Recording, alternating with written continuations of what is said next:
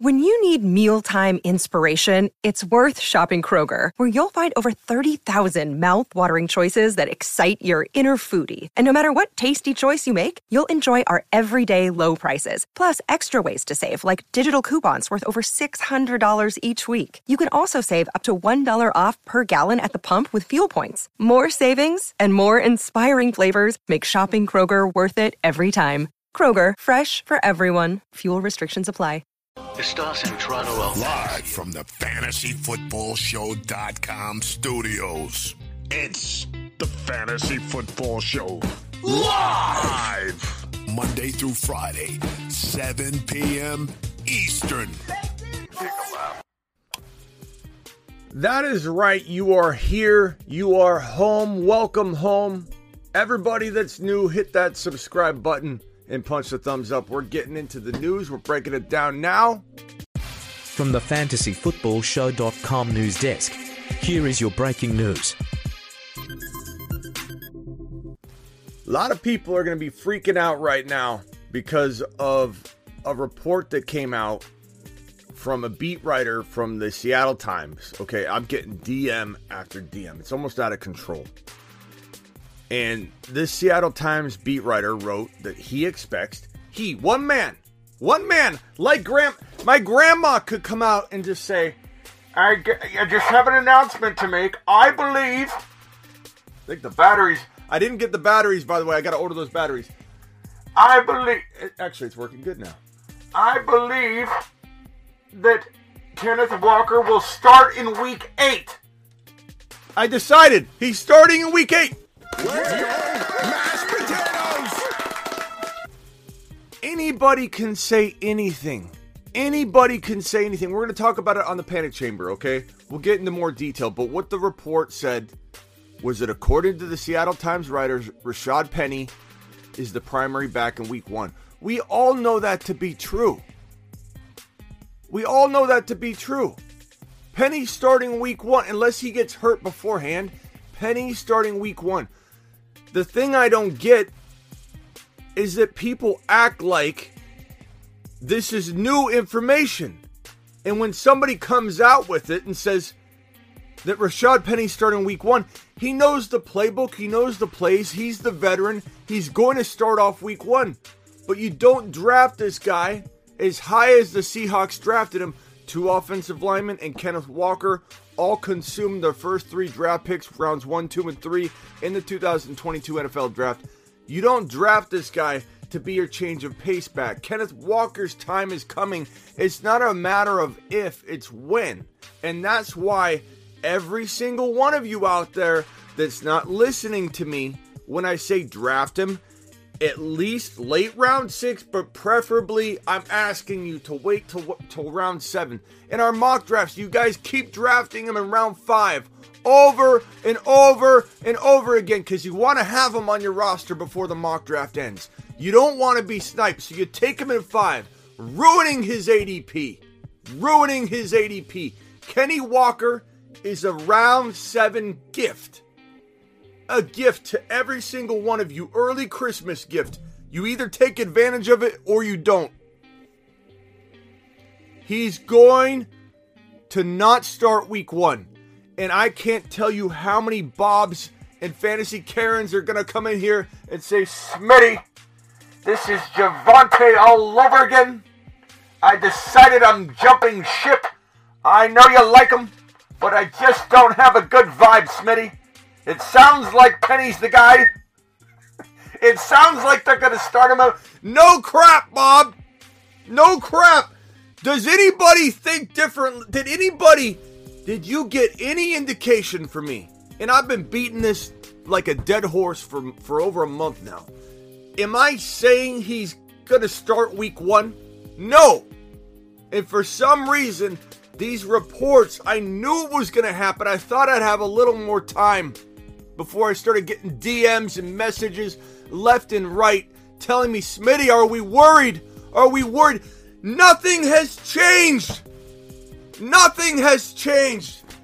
We're in the same situation we were yesterday, the day before. This is an injured man, Rashad Penny. Here are the facts. Penny is the day one starter unless he's injured. Number two, Penny starting week one is not new news. Let's go to let's go to step number three. Penny staying healthy is a tall order, a very tall order. That alone puts this man right here in the driver's seat at some point, even if he's not better than Rashad Penny, even if I'm wrong, even if your boy Smitty doesn't know what he's talking about. The the odds are Another day is here, and you're ready for it. What to wear? Check.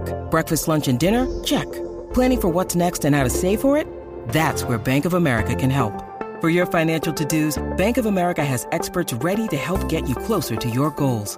Get started at one of our local financial centers or 24-7 in our mobile banking app. Find a location near you at bankofamerica.com slash talk to us. What would you like the power to do? Mobile banking requires downloading the app and is only available for select devices. Message and data rates may apply. Bank of America and a member FDIC. extremely high that at some point this man's coming in because this guy's had a whole lot of time to prove he can stay healthy and he hasn't done it. Is he good? Yeah, he's good. He was a first rounder.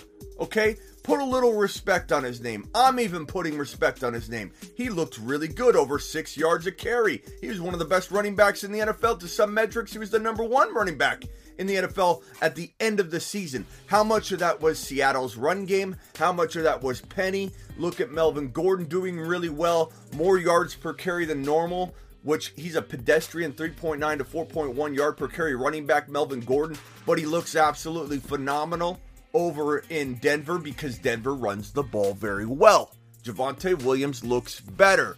This is going to be the same situation. This kid did good. He did real good. He deserves. Listen to the words coming out of my mouth. He deserves to start week one. Give him the shot. Give him the shot. He won't stay healthy, even if he did for half of a, half of a season. That's fine.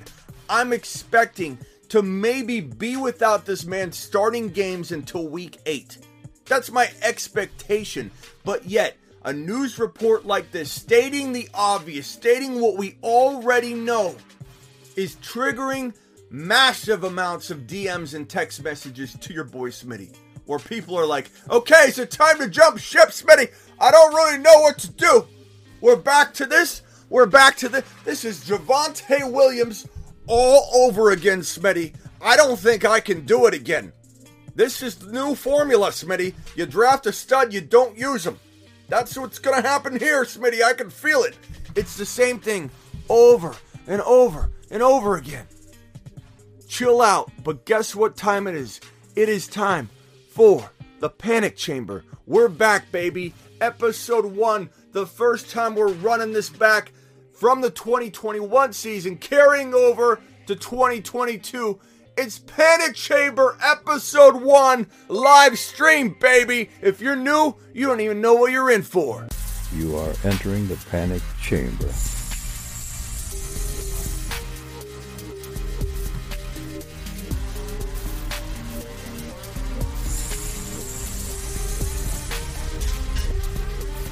You are entering the panic chamber. It is time for the Panic Chamber, ladies and gentlemen. We will be discussing. First name up is obviously Kenneth Walker. The first video I watched from you was the Panic Chamber says, Meet the Woo. You're in for a treat. This is going to be a regular series on the channel. This will probably be on Wednesdays or Thursdays. Uh, every week we'll be doing the Panic Chamber. And the, the, the concept here is very simple. We put you in the Panic Chamber and we lock you inside. Do we think you belong in the panic chamber? If not, we close it without you inside. It's very, very simple. And we talk about why.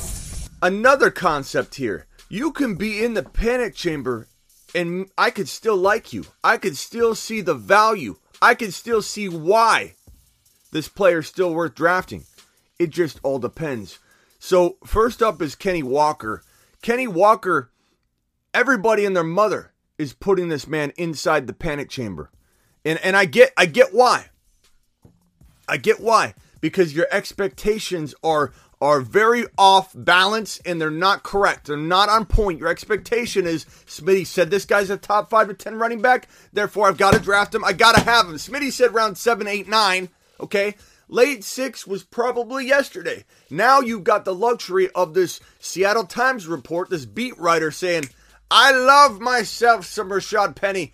And he's kind of brushing off Kenny Walker. He's a, you know, you draft running backs, you know, Carson's not going to be around. They need a guy. He's nothing to Penny. You have this guy with this this this this angle that is like Rashad Penny's the guy, and it's not going to change. That's the type of vibe you get when you read this guy's uh, article.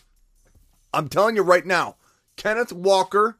It's not a matter of if, it's when. But if you consider this guy a top four or five overall round pick, you're going to be disappointed. You're going to jump ship. And I even think maybe, maybe, you know, the buy low, sell high uh, show we're going to do probably, probably on Tuesdays or Wednesdays. Wouldn't be shocked at all if Kenneth Walker leading into week one, week two, week three, week four, even maybe even week five. Kenneth Walker might be on the buy low list for literally four or five straight weeks. Does anybody understand what that means? Kenneth Walker could be on the buy low list for weeks one, two, three, four, five. That means you're probably not going to be able to use him like you think if you're drafting him ultra high. Uh, I got two super chats, one from Kevin, one from Ron Navy. Ron Navy, appreciate yours. Running from Smitty, he's scaring me. Um, okay. Sorry, Ron. Uh, Kevin says, uh, wait on Kenny Walker and trade for him the other owner's disappointment and emotion. Exactly. That's exactly what I'm trying to emphasize here, Kevin. Thank you for hammering home my point. This is going to be a guy that everybody else is panicking on. This isn't a guy you should be panicking on because I'm preparing you with the proper information. And the fact that you guys, some of you guys, I shouldn't say everybody, but some of you guys have this notion that despite me telling you, despite me telling you not to draft him in the top five rounds or even now the top six rounds, you still do it because you don't want to miss out. Fear of missing out. You have a fear of missing out. Be patient. If someone steals Kenny Walker away from you because you do wait until round seven and they get crazy and they get aggressive and they grab him too early, so be it. It won't happen in every draft. Stop trying to control every single draft and not using ADP to your advantage. Kenny Walker is in the panic chamber for everybody. He's not in the panic chamber for me, but because he's in the panic chamber for everybody else, you have to use this to your advantage. I'm going to take him out because my expectations proper. I know everybody else is expecting the world. I know what to expect. I'm going to say Kenneth Walker is not in the panic chamber for me, but I think he is for everybody else, so keep an eye on him. He's not in there. He's not in there. I'm not putting him in there. I know what time it is. I know what time it is. Michael Thomas, however, is in the panic chamber for me because we don't know what is in store for Michael Thomas in 2022. Have you seen him cutting hardcore? Have you seen him in, in contact drills? Have you seen him doing anything remotely close to what he's going to be doing on the field on game day. No, you see a couple clips of this guy running rounded corners like my grandmother, and everybody's like, he's back, he's back. He's barely testing this foot.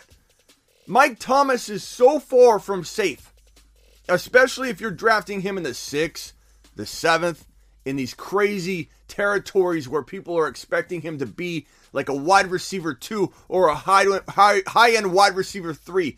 Mike Thomas is the furthest thing from a safe bet. Mike Thomas is the furthest thing from a player that I'm drafting anywhere near single digit rounds. Oh my God, Smitty, you're telling me the great Mike Thomas you wouldn't take in round eight or nine? It depends on the flow of draft. Could I see a world where I take him at nine and a half?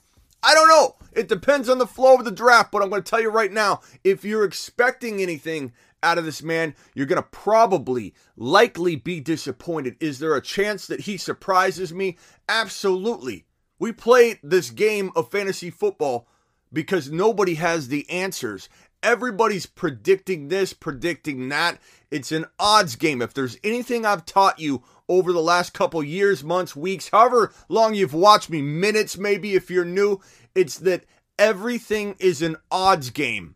And sometimes it's worth taking a little bit more risk because the upside far outweighs it in your mind. In the case of Kenneth Walker, is there risk that Kenneth Walker never becomes the starter all year long? Could he be Javonte like Javonte was in 2021? It's certainly possible. But if you look at the risk versus the upside, if you draft him appropriately, the upside far outweighs the risk because Kenny Walker can be a top 5 to 10 running back in 2022. If you draft him appropriately, you can win your league. If you don't draft him appropriately, you can actually lose your league. Those of you drafting this man in round 3, round 4, round 5, you're setting yourself up to lose your league. That's drafting one of my favorite players you know, mid-season on. You're literally going to lose your league drafting a player I love. And it pains me to say that because it's confusing for some people. But you have to be patient and play the odds game. The odds game also against injury. Now, I got my boy Ron uh, Navy in here. He says I don't like old players. He says I don't like injured players. Maybe there's something to that in terms of my evaluation process because pattern recognition is huge. History can tell you what potentially can happen. The best predictive analysis you could have is what has happened before and what are the odds of those things happening again or changing. And in my estimation, and the reason we play this game is we all have our own interpretation and guesswork that goes into predicting things or we wouldn't play. My prediction, my 20 years of fantasy football professional analysis, not not this, hey, I got an IG account and I do this, I dabble in fantasy halftime. 20 years of dropping this stuff. I my pattern recognition is absolutely uh, I think on point. And this guy Mike Thomas, everything about him reeks disappointment. I mean, if you can't you can't pick a player that is more set up to disappoint you than Mike Thomas. You just can't. Everything about him screams, okay, disappointment. I come back, I don't have my surgery. I don't tell anybody. Okay? The team doesn't even know he didn't have surgery. This dude comes back and decides to have surgery in the final 11th hour, takes his whole fantasy season out. This guy is not ready. No news is bad news. We haven't had news all off season long, except for a little itty bitty clip of this man rounding a corner like my grandma. And my grandma's not even alive anymore. Okay? She could round a corner better than Mike Thomas right now. And everybody's taking this stuff like, oh my God, he's back on the field. He's Mike Thomas. This guy's Mike Thomas. He's got to be okay, Smitty. It's been two years. It's been two years. At what point are you going to hold on to hope that this guy's not only going to be able to, to, to, to like return to a good form, but you're expecting him to go back to the form of old when he's broken down, when he's rusty, when he doesn't even have his, his A game? He doesn't even know what to do anymore. Like this guy's been out of football for a long time. Slant Boy is not coming back. Maybe, maybe, just maybe, he comes back and plays like a high end wide receiver three and shocks your boy Smitty. But that would be a best case scenario. And for him to play a full season coming off two years of not being able to get right, the odds are extremely not ever in his favor. And for that reason, my young man, Mike Thomas, you were in the panic chamber.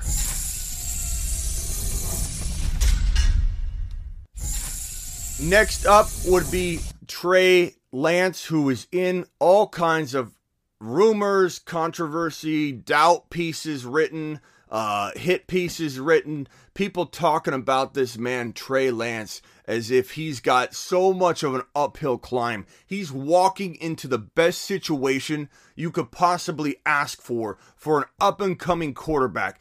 Probably the best set of weapons you could find in the NFL for a quarterback coming in in the past 10, 15 years.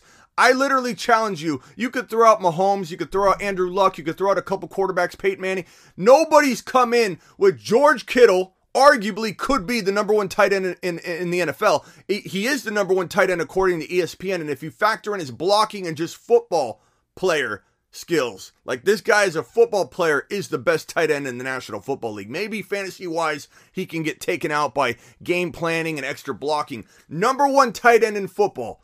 This guy's got a top five to seven easy running game led by Eli Mitchell, backed up very securely with Ty Davis Price and Trey Sermon. And Trey Sermon, you can you can make fun of him all you want, but he came in looking good and he's quick, he's agile, he's been working his butt off. He'll probably earn that number two job, and then Ty, Ty Davis Price might take it from him. This is a, a, a trio of running backs that's going to be able to be fed and produce behind this offense led by Trey Lance. Yes, there's some offensive line issues on the face, but Trey Lance being under center is going to spread out the defense so much that you won't notice that there's an issue whatsoever. Trey Lance has Debo, he has Aiyuk, he has Danny Gray, he has Jennings, he has an arsenal of weaponry, and this guy can run for 650 yards and six to seven touchdowns in a year where they don't want him to run a lot. That's if they hold this guy back the best they can. But you know what? They can't hold back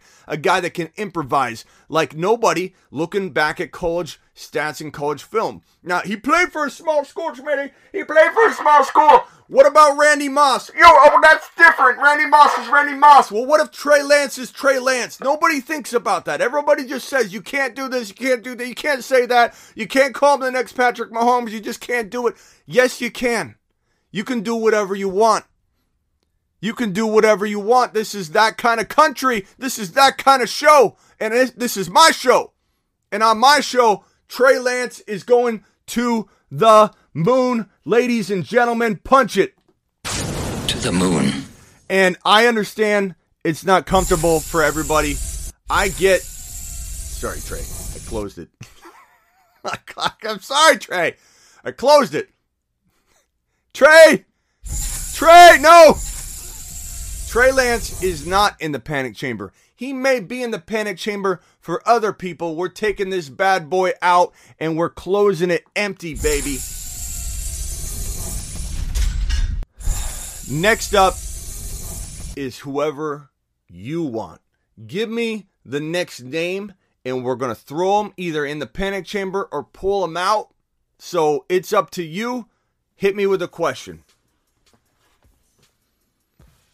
I took Sermon in the seventh round last year. Look, overcome. A lot of people liked Sermon. I like Sermon, but I also told you to cuff him to Mitchell at all costs. Mitchell and Sermon won leagues for people. I have a I have people come in all the time say, "Oh, you really missed on Sermon." Did I? Did I miss on Sermon? Or are you not paying attention and not listening to the full clip or exactly what I said when I said Trey Sermon cuffed to Mitchell will win leagues in 2021. And what happened? Mitchell won leagues. Who cares about the Mitchell part? Smitty, you said Trey Lance. Cam Akers, good one. Cam Akers. Woo, doggy. Cam Akers is a controversial one. Cam Akers is one that you know what I'm probably going to say. And Cam Akers is probably not looking like he's getting out of here alive. Cam Akers in the panic chamber. Let's go. Cam Akers at third round value is a huge, huge red flag. Not to mention, this guy has never returned to form yet. He came back from his Achilles tear and played six months recovered. And he is he is finally breaching the like the he I don't think he's even crossed the year recovery from when he tore it. And you know what people are going to say about Cam Akers? He's entering his second year recovered from his, his Achilles tear. He is not. He's entering year one from his Achilles tear. Just because this man recklessly and stupidly, and the Rams stupidly allowed it, just because Cam Akers stupidly, recklessly, in dumb fashion, ridiculous, reckless, moronic fashion, walked onto the field to play football six months after an Achilles tear where he received like a alternate new guinea pig type Achilles surgery where no one really even knows if this is going to even work with his particular repair. This guy ha- is at the forefront of trying a new way to repair your Achilles tendon. I don't think people realize how bad Achilles tears are.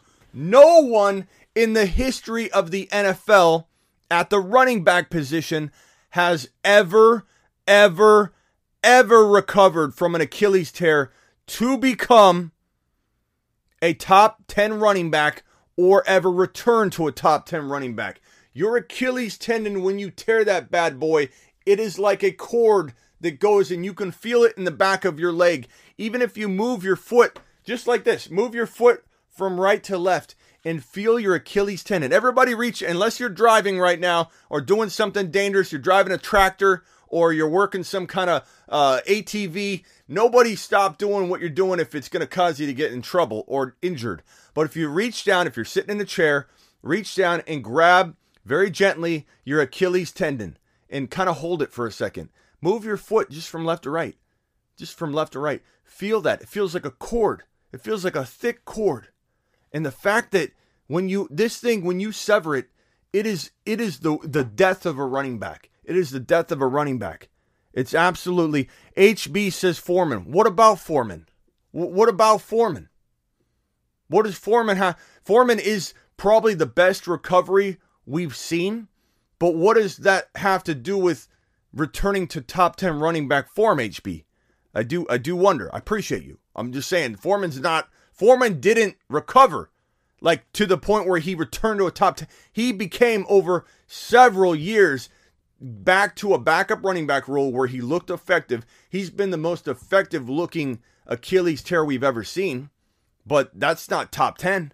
That's not top 10 at all. There, there has never been a running back that has returned to top 10 running back form or become a top 10 running back after tearing their Achilles tendon. Ever, ever, ever.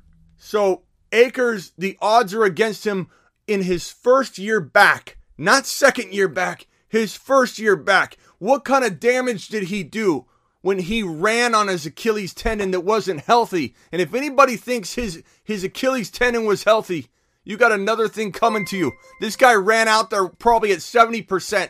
There's no way he was. You're not healthy even one year after. You don't have the explosion, and it was proof and evident on the field when Cam Akers was the worst running back efficiency wise in the NFL during his time back in the backfield. It was like it was like less than two yards, or right around two yards per carry. He was wrapped up. He was corralled. He was chased from behind. He had zero explosion. He proved nothing in his return. His return was selfish to get on the field. I understand it. He wanted to get on the field to be a part of a Super Bowl win. I get it. But for the Rams to do it, it was absolutely reckless. It was absolutely stupid.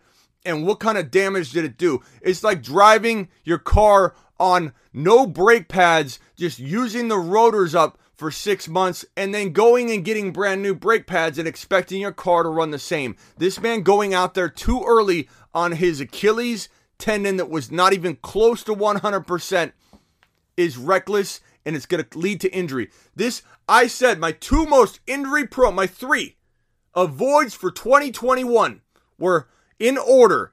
It was Cam Akers, number one, the most injury prone player I projected for 2021 and he had a handful of injuries his rookie year. So don't act like it was luck that we predicted this guy to go down.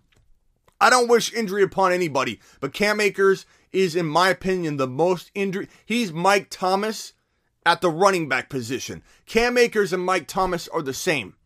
Okay, the risk is the same of them going another injury coming off an Achilles, all the compensation you do, another leg injury, especially lower leg injury, coming off an Achilles tear is highly likely. Look how long it took D'Onta Foreman to get back. What was it, a decade we've been waiting for D'Onta Foreman to get back? Marlon Mack's the only other running back we could really talk about. Running back, not cornerback, not not uh, not safety, not Kevin Durant, not a player that didn't even suffer an Achilles tear. That's the best one. Adrian Peterson. Adrian Peterson, Smitty. Uh, isn't an ACL? No, an Achilles. I have two different models. This one's for an ACL. It's in the back of the knee. Your Achilles is in your right here, above your heel, below your calf. They're not even in the same place. They're not even in the they're not even close to each other. They're not even close to each other. Nobody has returned from an, an, a torn Achilles, and this guy's getting the experimental, the experimental work. Like you're banking on. There's no proven return from this guy. Did something that should get him back on the field earlier. It did, but he looked completely inefficient. Something, Phil. Um, so Cam Akers, you are in the panic chamber, young man.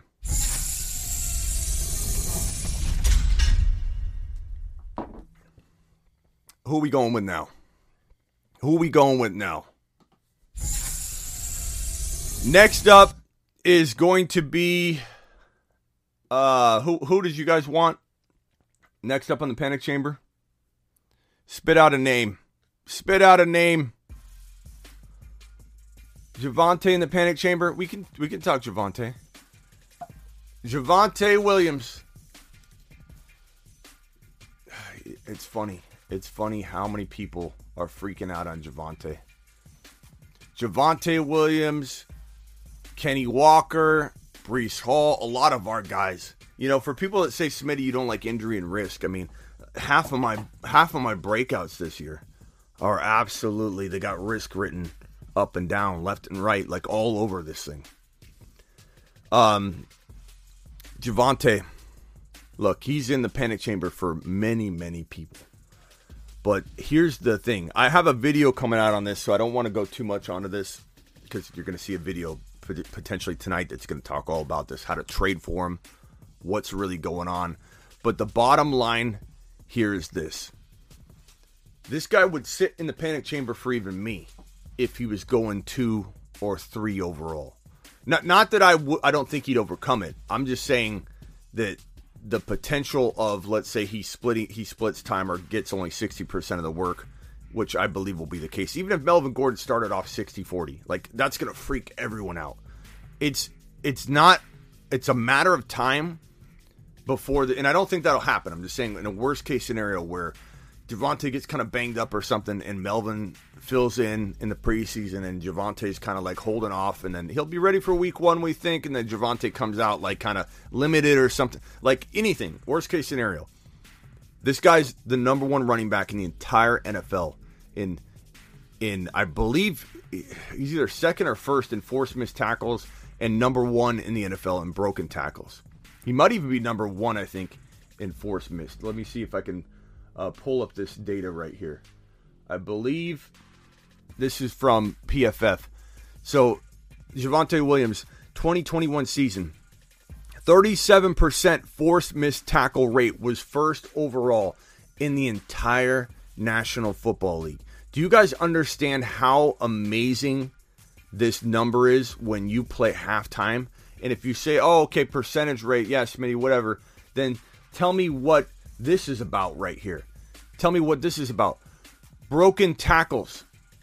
The number, not the percentage or the rate. You know, oh, he had he had half work, but is that percentage can still be applied. Number one in the NFL in broken tackles, and he played half time. Harris had 30, JT at 25, Nick Chubb at 23. Number one in the entire NFL playing halftime. Do you believe that a coaching staff that is new, that's not going to repeat everything the other coaching staff did? Oh, what did, let's see. Is there some kind of note or letter that explains how do we use Javonte Williams? Oh, here it is. Dear Hackett, when you use Javonte, please use him halftime. Thank you.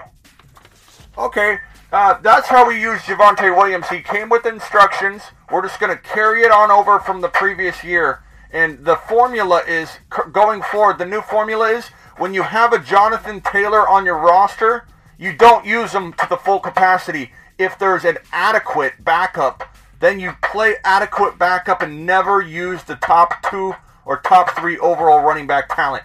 This is exactly what Nyheim Hines owners were freaking out about. Nyheim Hines. And if you say Melvin Gordon, the threat of Melvin Gordon 2022 does not equal the same fear exactly in in in in in terms of like intensity and everything as Nyheim Hines walking into last year, you were lying to yourself.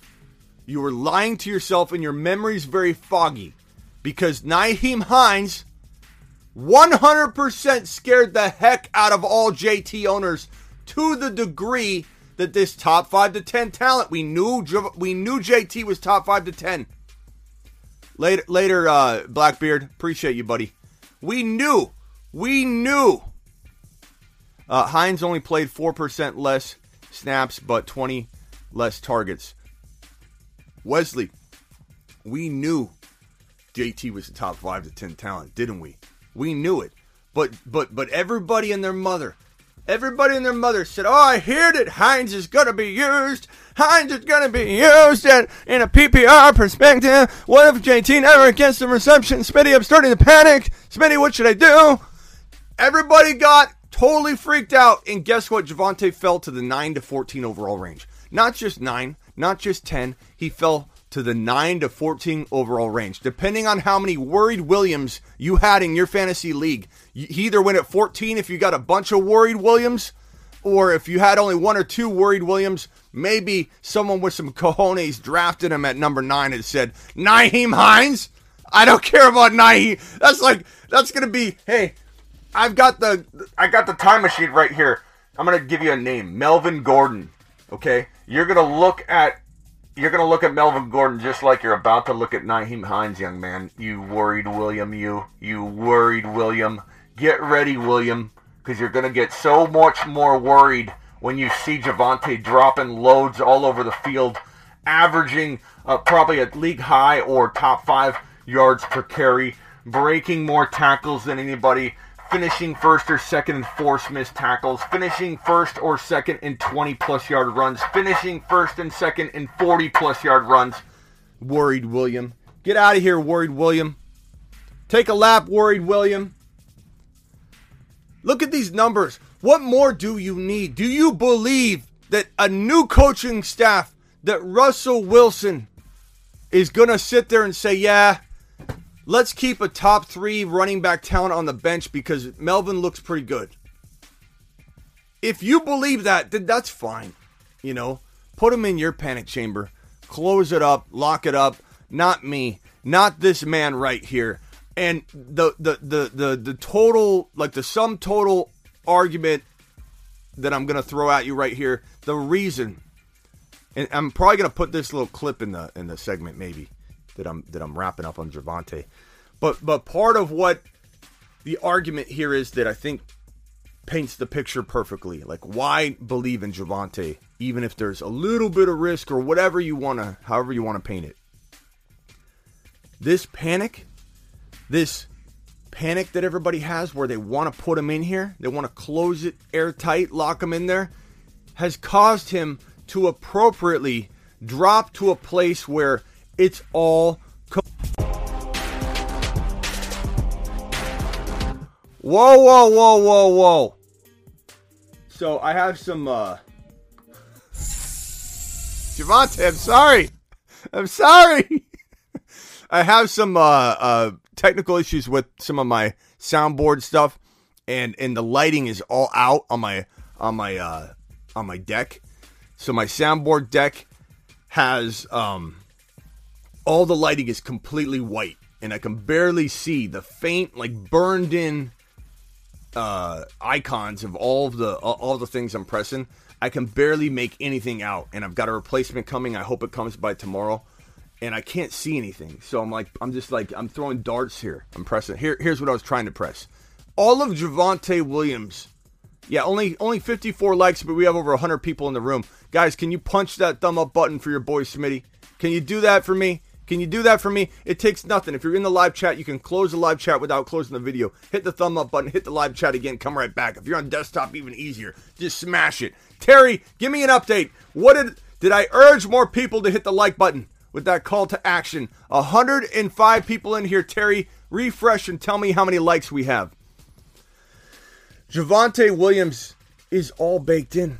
There's no reason to be concerned. If this man was going number two or number three or number four overall, I could understand where people are like, Smitty, but what if? But what if? But when he's going at literally 14, in some cases 18, I think people have climbed back up into the like the 12 to 15, but I don't know. It depends. Somebody tell me in here where's the, the recent drafts? Where have you gotten Javonte Williams or where has Javonte Williams gone?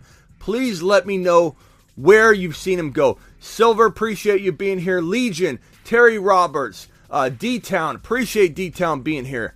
Uh, becoming a great follower, uh, commenting on the YouTube channels. I appreciate you, D Town. Keep dropping the comments after the shows are over. I love answering your guys' comments and questions in the comment section of every video. Legion, I need to see more of that from you. Commenting, I love you in the live streams though. Brian, what's up? Overcome, Chuck, Terry, who? Brian, Ricky, Hod Prime, HB, HB, my guy, uh, Sendu, all of you guys. Who was first in the building today? I believe it was James and Tariq. Tariq was in here. Meet the Woo, Wesley, all you guys. I wish I could name all of you, but we'd spend 10 minutes reading all the names because you guys are absolutely phenomenal. Uh, I've seen him fall to the end of the second round. I think the latest I got him was 32. This is like asinine and head scratching to me. You know, I, I want to say you could get him at 18 on the regular, but I can't say that. I don't know who you're drafting with. If you're drafting with grandma, you're probably going to get him at 32 like Eric did. Congratulations, Eric. Way to work over Grams and Uncle Bill and Uncle Bud. Go win that cash money. Just at least buy him, you know, buy him something, bro. Buy him something like a visor, you know, or some, some, uh, you know, I don't know, like a, a TMC uh, subscription or, or Hallmark movie subscription pass. Get them something, Eric, after you blast them and take their life savings. Uh, Lee's playing with a little bit more, uh, like couple office guys, couple veterans, you know, half mix. Somebody that's never played fantasy, somebody that's a veteran. That's like a half mix league right there of, of good and bad players. Bottom of second. Playing with a bunch of sharks, they're not letting them fall past 15. So I can't really give you a, a real strong ADP. I can only say mom and pop leagues medium sized competitive leagues, and then the shark leagues. But I think that uh, I think that in general, 14, 15, 16 feels about in the middle of all that. And the and the bottom line is that even at that range, 14, 15, 16, you are protected into any kind of risk that people are are spouting out and telling you that exists. If Javonte shares carries for half of a season and gets unlocked in, let's say, week eight or week nine, he will still earn you top 10 running back production. You could start, he could start in week 10. In, in week 10, 11, 12, 13, 14, 15, 16, 17. You know, I, I forget when his bye week is, but let's just say eight straight weeks, whatever. If, if there's a bye, then kick it back one week. Eight straight weeks, he could literally be a top five running back getting half the work until week 10. I'm not saying I want that. I'm not saying that's how it's going to play out. I'm trying to paint a picture here for you. You could literally go from week 9 or 10 on as the starter, and he could still finish as running back 5 or running back 6.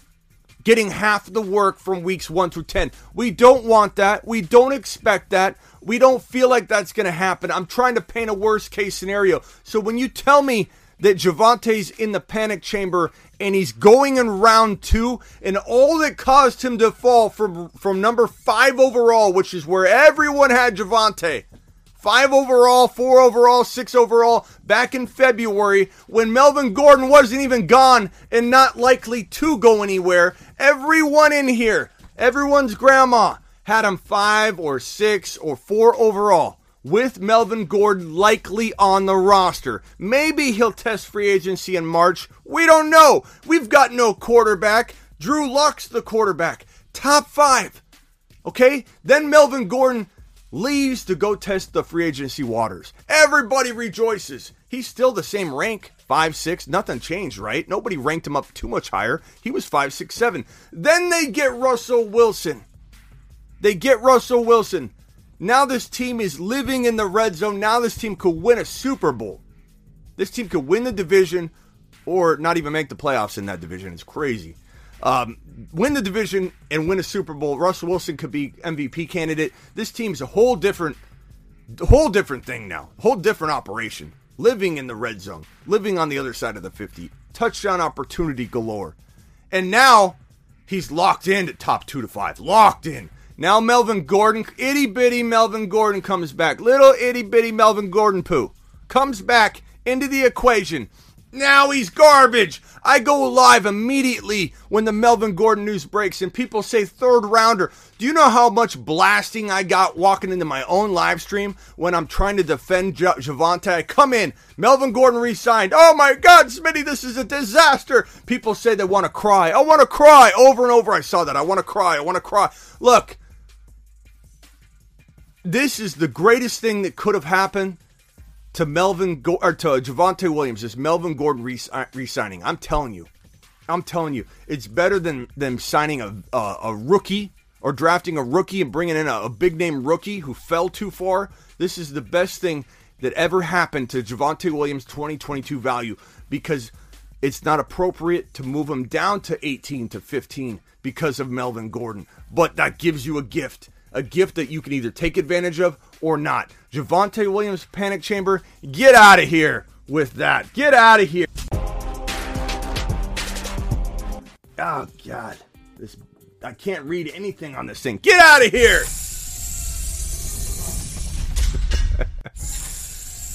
oh. All right, one more player and then we're hitting the phone lines. We're hitting the phone lines. Somebody give me yet another name to toss into said Panic Chamber.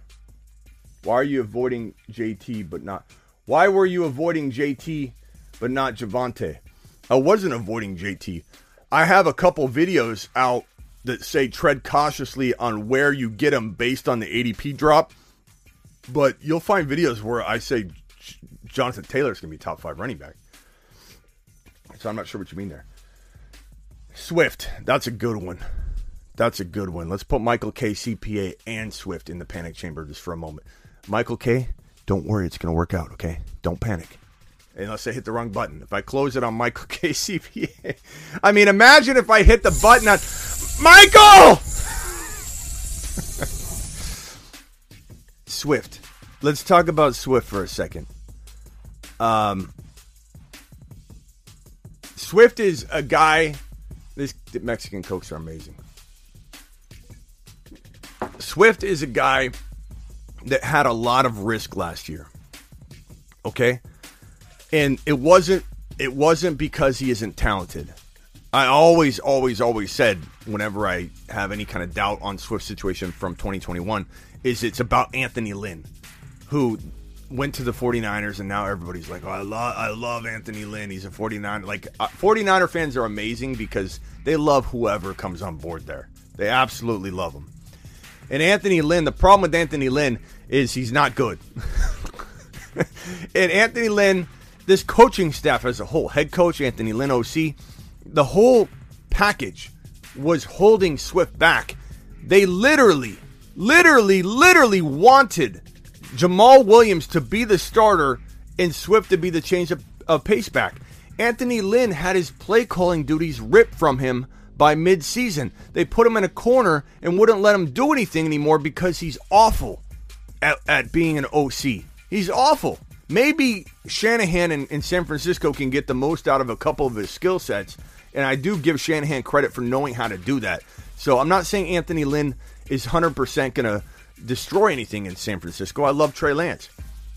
But I do think that Anthony Lynn really, really, really, really put this whole situation into a blender and you didn't know what you were going to get. You didn't know how many how much volume Swift was going to get. Swift was going at like 12 overall in the beginning of the offseason. So I beat a a dead horse into do not take Swift in the top 12. Swift didn't earn top 12 overall value. Swift did earn top 10 to 12 running back value depending on your scoring, but he was going at 12 and it was too risky last year. It's not a knock on Swift and his talent. It's a knock on having a coach and an offensive coordinator that literally say that J- Jamaal Williams is better than DeAndre Swift. That is awful. That is an awful setup. He's got a little bit of injury risk on top of that. So it was a lot of red flags at 12 or 13, not at 24 overall, where he ended up falling. That was okay. But DeAndre Swift Entering 2022 is a whole different situation. It's not me coming around on Swift. It's not me coming around on Swift.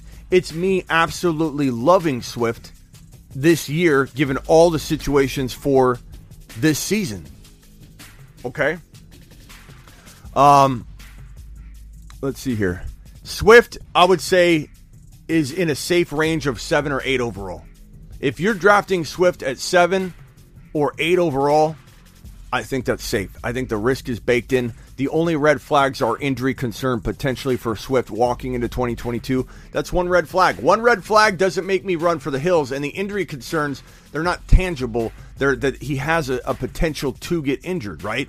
He has a little bit of that risk of soft tissue. It's just the way he kind of is built. Um, he, he's he's a, a, a I don't know how, how should we how should we word him? What running back comes to mind when it comes to the injury risk with Swift? You know, he's a speedy, shifty guy. Um, he's to take he's to take a lot of volume, and it worries me for a game or two that he can miss. But Swift Swift is getting benched. No, Joseph. No, Joseph. Swift is a monster, bro. He's electric. He's elite. He's quick. He's fast. The only concern is the injury, but volume's no longer a concern. The team moving the football down the field is no longer a concern. You've got St. Brown, Jameson Williams eventually. Uh, you've got you've got a, a good tight end, a, a, a, good offense essentially, just with Goff, who's a little limited. It's kind of like Jimmy G and the Niners offense. The Niners offense was still very good, but it was held back by Jimmy G. So same thing with Goff. Goff is efficient enough to get it to move downfield. He can get first downs, move the change uh, chains. Uh, uh, uh, St. Brown's going to be very, very good this year. I love St. Brown. He's a high end wide receiver two, trapped in a low end wide receiver two draft value. So take advantage of that. Absolutely love DeAndre Swift this year. He, there's nothing to panic about, Michael. And you don't even have to worry. The panic chamber's closing and you're not in it. Okay, now it's time to get to the voicemails. It's voicemail time. Drop a voicemail at the Fantasy Football Show on the gram. Tell your grandma.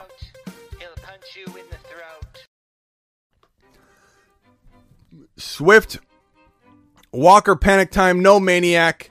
We're not panicking, and you can rewatch as to why, good sir. You panic all you want. Close your panic chamber on him. That's only going to help.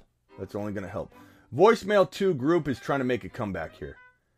Uh, voicemail group two has a couple messages. This one's from Kevin. All right, Superflex, two three turn, top let's, running backs available. Let's, let's start this over.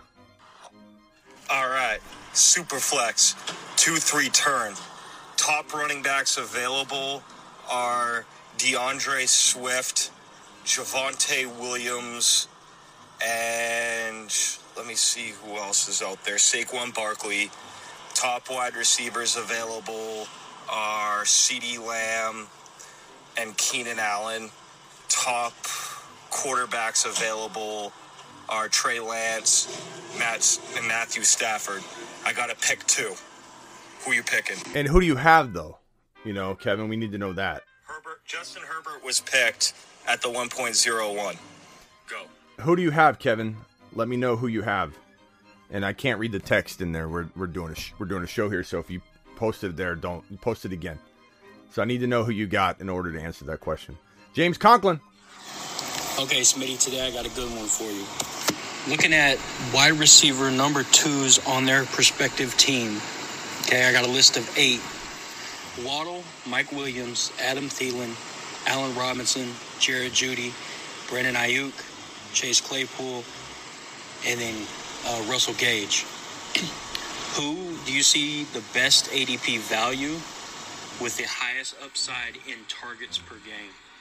If you think of anybody that I didn't mention, feel free to talk. All right, I got to listen to this list again. And Kevin, leave it in the voicemail, not in the chat. Okay, Smitty, today I got a good one for you.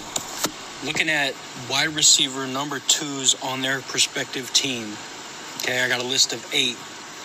Waddle, Mike Williams, Adam Thielen, Allen Robinson, Jared Jeudy, Brandon Aiyuk, Chase Claypool, and then uh, Russell Gage. Yeah, I mean Wa- Waddle's my favorite. Mike Williams is is probably next. I think Aiyuk could be next. I, I don't think I'm missing anybody. I like Allen Robinson. I love that you say Jeudy's the number two. How disrespectful of Jerry Jeudy of you. Just, just Jeudy's the number. How the number two wide receivers, Jerry Jeudy? He could be the number one, pal. Give him give him a little bit of respect, but he still doesn't rank. You know, that's kind of the I guess the point is even as his number one, number one on his team because Sutton's there trying to take it from him. Uh, I'm going to go ahead and say, I'm going to go ahead and say, okay, so Waddle's my favorite, Mike Williams is my second favorite, and Aiyuk is the next favorite. Based on ADP, though, because you got to pay the price for those guys, I'm going to say that Aiyuk and Gage probably have the best value ADP wise to outperform their draft slot. Uh, Mike Williams, you're going to have to pay 5.1 value. Uh, Waddle, you're going to have to pay fourth round value. Those aren't absolute steals. I still like them, but I think Aiyuk probably has Aiyuk's developing a good rapport with with Trey Lance, and I, I've gone on saying that wouldn't shock me if Danny Gray started grabbing some wide receiver two numbers from in San Fran, but I think I'm going to back up off of that for for this year. I think Danny Gray is going to be really good in the future. And I like Danny Gray. I think he'll still do very well by the end of the year. But Aiyuk is putting in the work, and him and Trey are building this rapport right now they're like two peas in a pod. I think Aiyuk's gonna. I think I'm gonna start pumping up Aiyuk again because look, you adjust and adapt. You start seeing players putting in the work. You start seeing the work ethic and the rapport. I think Aiyuk is gonna be a steal in fantasy. I'm starting to really take a turn on on Aiyuk and say, not that I didn't like him. I love. I loved. I mean, he's from Arizona State. Uh, I told Niner fans about him when I go on Niner shows. I say, this guy Aiyuk, you should draft him. I predicted Aiyuk and Trey to be drafted by the Niners. So, like, I like Aiyuk. I like the fit. I just think Aiyuk is going to be at the ADP. Okay, if we're talking about ranking, it's Waddle. Waddle's the number one. Uh, let's go with. Uh, let's see here. Kevin, did you did you leave it? I don't think Kevin left a response. Okay, we're gonna move on. Kevin, I'm sorry. I tried. I'll come back and see if you if you've uh, left a message on it. Um. Hey, Smitty, it's Drake. I must say, pal, that you know you had me cracking off for like 15 minutes uh, with your comment back to the guy calling for delivering pizza. But way to tell him to take a lot by hanging up the phone. Thanks, pal. Yeah, and I told the guy that called in and said he wanted to order pizzas. I told him, he said, "Where do I drop them off?" And I said, "You see these nuts." so anyway, Stormcat. Smitty, how you doing? Stormcat here. Uh, let's talk Russell Gage for a minute. I'm really liking this guy more and more and more as each day passes on. Right now on Underdog, he's ADP 69, wide receiver number 34, and I think he's got a lot more value than that. Gronk is gone. Antonio Brown is gone. Chris Godwin, ACL tear week 15 of last year. No way he's ready to start the season, and he Yeah. may not even be full go until very late in the season. Stop drafting Godwin, guys. I'm, I'm tired of seeing it. Like you want to take him really late, sure, but you're not going to get him late because somebody that doesn't know what's going on is going to draft him in round five or six. Let, let let it happen. Just lay back and let it happen. It'll be a lot easier. Let somebody take Godwin. Stop drafting Godwin. He's not worth it. He's not worth it. Avatar dropping a wad. If I can even find the button for it because I can't see anything. Appreciate you, Avatar. You guys know who the oh where is this? I didn't have it up the whole show. You guys know who the top super chatter is of the entire year in a single live stream? This man right here. And I've got him up here. Sometimes I forget to activate him. Remind me if I don't. Avatar $499 load drop. This guy has his own emoji. Can we get a couple avatar emojis in this mug? People start dropping Avatar. Avatar's got his own emoji in the YouTube exclusive group, and you can become a YouTube exclusive member too. I'll pin that link in the chat. Um, also, now, if you are a YouTube exclusive member, you can even gift YouTube exclusive memberships to other people, which is phenomenal. Which is absolutely phenomenal. Like, that's the coolest thing. Uh, we had Kayla do that last night, and uh, that, that option looks like it's new it's called gifting memberships. You can gift, and it randomly sends them to people. So if someone does it, it sends them randomly to like five people, three. What I don't know what the options are because um, I can't see it myself. But appreciate you, Avatar. Thank you for being the high super chatter of the year. Thank you, Mark Cleveland, for being the high super chatter of the year before. Thank you, um, Seth Jocelyn, for being the one before that. Thank you, Jocelyn Surprise, for being the, the leader before that. I think it was Pretty Richie. And then it was Michael K. CPA, I think, that kicked off. No, no, it was Niner by Nature that kicked it off. Then Michael K. CPA. Appreciate both Niner by Nature and Michael K. CPA. And I even have, if I can read anything, I can't wait till I get my replacement board. I think it's coming today or tomorrow.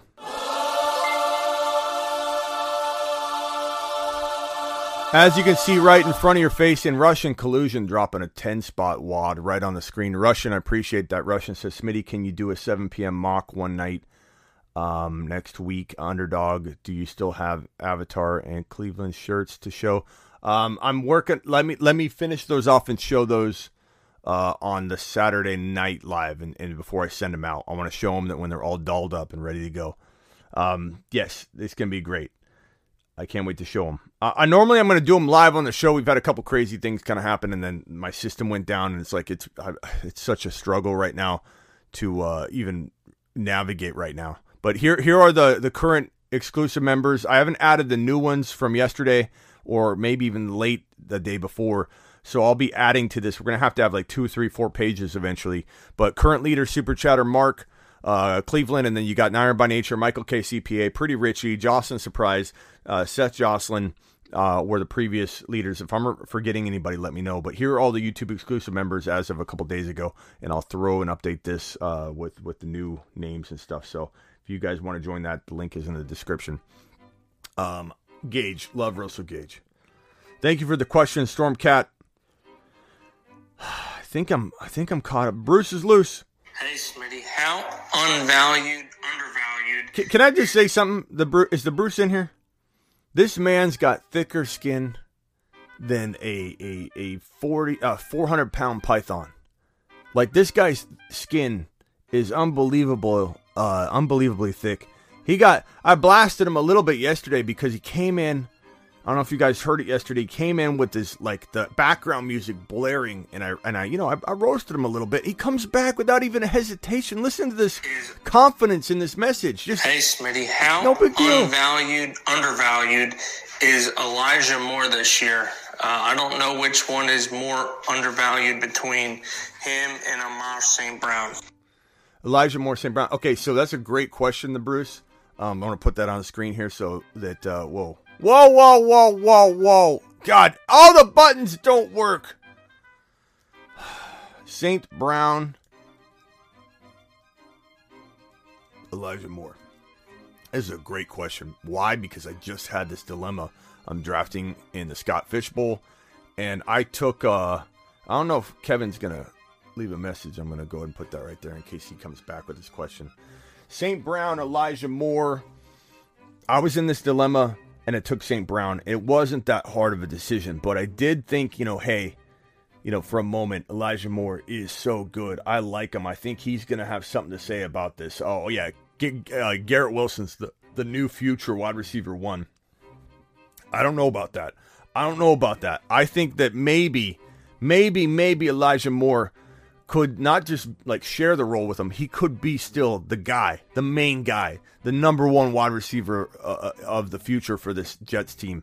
I love Elijah Moore. I love him. I want both of them as like my wide receiver three rotation, but I just drafted him as my wide receiver two in the Scott Fish Bowl because I went heavy running back and quarterback because it's a super flex. Absolutely love St. Brown. I think St. Brown is going to cakewalk like there's a report the other day that said he's going to get no fewer than six targets. Does any like this report was like head scratching to me, and this is where people just listen to other people that don't know what they're talking about, and they just a, a report comes out. It says he's going to get no, no fewer than six targets, and everyone's like, "Oh, he's not going to get a lot of targets." Look at St. Brown's game log. Week 13, 12 targets. Week 14, 12 targets. Week 15, 11 targets, 11 targets, 11 targets, 10 targets. And then above that, before there was a lot of injury, like I get it, there's injuries. He's only got to throw to. Like, you don't have to tell me I'm not a moron.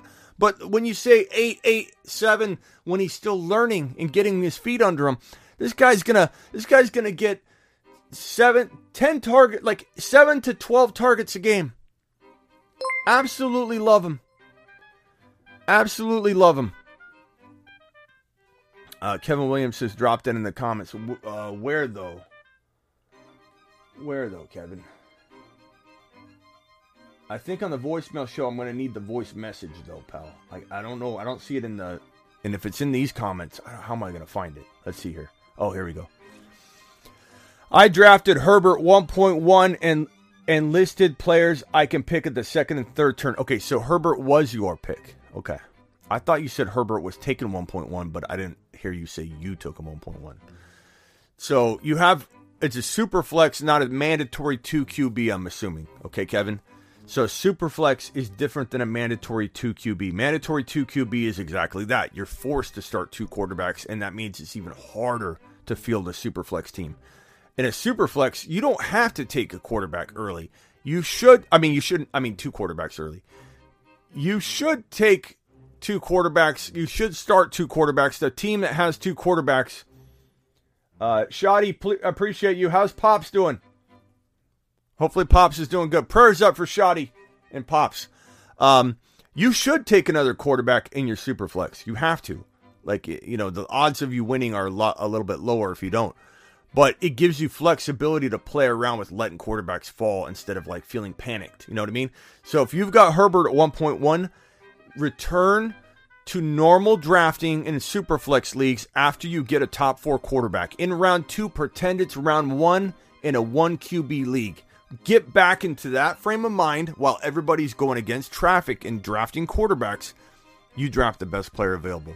Take Swift, if Javonte's there on the next pick, take Javonte. I assume you got back to backs here, and it's not like reverse serpentine or whatever.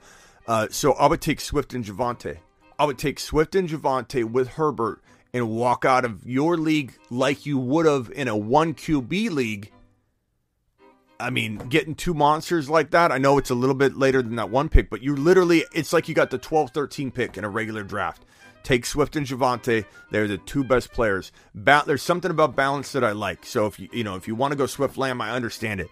But I would go Swift and Javonte personally. Swift and Lamb would be good too, but I would go Swift and Javonte, and then I'd follow it up with with hitting some wide receivers if it makes sense, like DK, like Waddle. You're gonna field a team that you shouldn't field. You're gonna field a filthy team, Kevin if you if you take that approach. Just go best player available. If Javonte's not best player available to you, take who you feel is, is best player available. Don't listen to anybody else. Don't even listen to me if your gut tells you something different. Uh Shoddy, peace out, bro. Joseph. In my opinion, Adam Thielen can be a great value as a wide receiver too. What do you think? Uh Joseph, I don't know about wide receiver two. I'd say great value as a wide receiver three and he's going as a wide receiver three. You don't have to take uh, Thielen as a wide receiver two. But I agree with you if you just change that verbiage a little bit, like he could be a steal wide receiver three. Sure, sure. Daddy Dennis got got Swift at two point one two in your mock last night. Where are you mock drafting, Daddy Dennis? That's crazy. That's not gonna happen. Um, can you notice me? Viper, I notice you. Viper, I care about you. Okay? Brofist. I try to notice everybody. Question, Smitty. The Cup League, is it like best ball? No, there'll be waivers. Uh, the no bench league may be best ball. We may just do a best ball league. NFL site, I don't know. I don't know what NFL's ADP is looking like. The fact that you got Swift at 2.12 is crazy. Jim. Jim. Hey, Smitty. I joined a couple of new dynasty leagues this upcoming year, and in one of my dynasty leagues, we draft tomorrow, and it's a dynasty superflex league where it's one quarterback you start, and then you have the option of starting a second quarterback in that superflex spot. I have the number four pick. Do I automatically take a quarterback at that four spot, even if Allen, Mahomes, and Herbert are taken? Or do I look at Jonathan Taylor or somebody else with that number four pick? Always, Superflex League, always take one of the top four quarterbacks. Burrow is the number three. So Mahomes is my four anyway. So you get Burrow at four. Like I said, this is my this is my secret sauce way of winning Superflex in 2022 if you've got a top 4 pick. Kind of works if you've got a top 5 or 6 cuz you could take Kyler or Lamar or whoever your 5 or 6 is, but if you've got a top 4 pick, it's simple. You draft that quarterback when everybody panics and goes quarterback all the way down toward your next pick. You have literally two, three, four non quarterbacks taken between your Burrow pick at four and your next pick. And you're going to start reverting back to normal drafting and scoop up the normal players you would take in a 1 QB league while everyone's panicking and you're going against traffic. Then come back around because of Superflex and not mandatory 2 QB you're going to look at guys that fall to you. You got a little bit less pressure to mess up on that because you don't have to start two QBs. You want to. Your goal should be to, but Davis Mills should be there for you. Davis Mills is my safety net QB2 in a super flex league. And it affords me to go Swift, Javonte, DK, Waddle, whatever. You know, Hall, Breece Hall. I've gone uh, Swift, Javonte, Breece Hall, and like DK in such a scenario and have my top quarterback. Who cares? I got one wide receiver. I got DK. I'm fine. I got Waddle instead or McLaurin. Like get your get your wide receiver one and, and take Breece Hall on top of that. Absolute smash. Absolute smash. Hey Smitty, one of my new questions is we great. all like Tyreek Hill and Waddle are falling, and they say that's because of Tua, and he sucks. Well, this man worked with Jimmy G, Jimmy the Great. Why don't they trade for Jimmy the Great? I don't know. Like I, I love the Bruce, and I love how the Bruce's tenacity. Like he bounces back. He, he bounces back like Rudy Ruettiger. You know, this guy. I, I feel like the Bruce is Rudy. I really do. I, I wouldn't count the Bruce out of anything. He could he could do anything. Um, I do feel like he's got a little bit of a, a soft spot for a guy named Jimmy G, and I don't understand that. Jimmy G, like, could Jimmy G get traded? it's possible, but the Niners would have to front some of the bill. And the problem, the reason why Jimmy's probably staying in San Francisco is if they cut him, they would have only lost five to seven million, and and they would have got that back if another team picked him up with the injury uh, situation. The way that that all works with the the salaries and stuff. So if a team comes to him kind of like the Baker trade, and the Panthers say, "Hey, uh, Cleveland, you pay ten million or." Baker takes a five million dollar pay cut. You pay ten million, and we'll pay five or six million, whatever the the Panthers paid. They basically paid like five or six million, I believe, for Baker, and the Browns had to front ten million of that contract.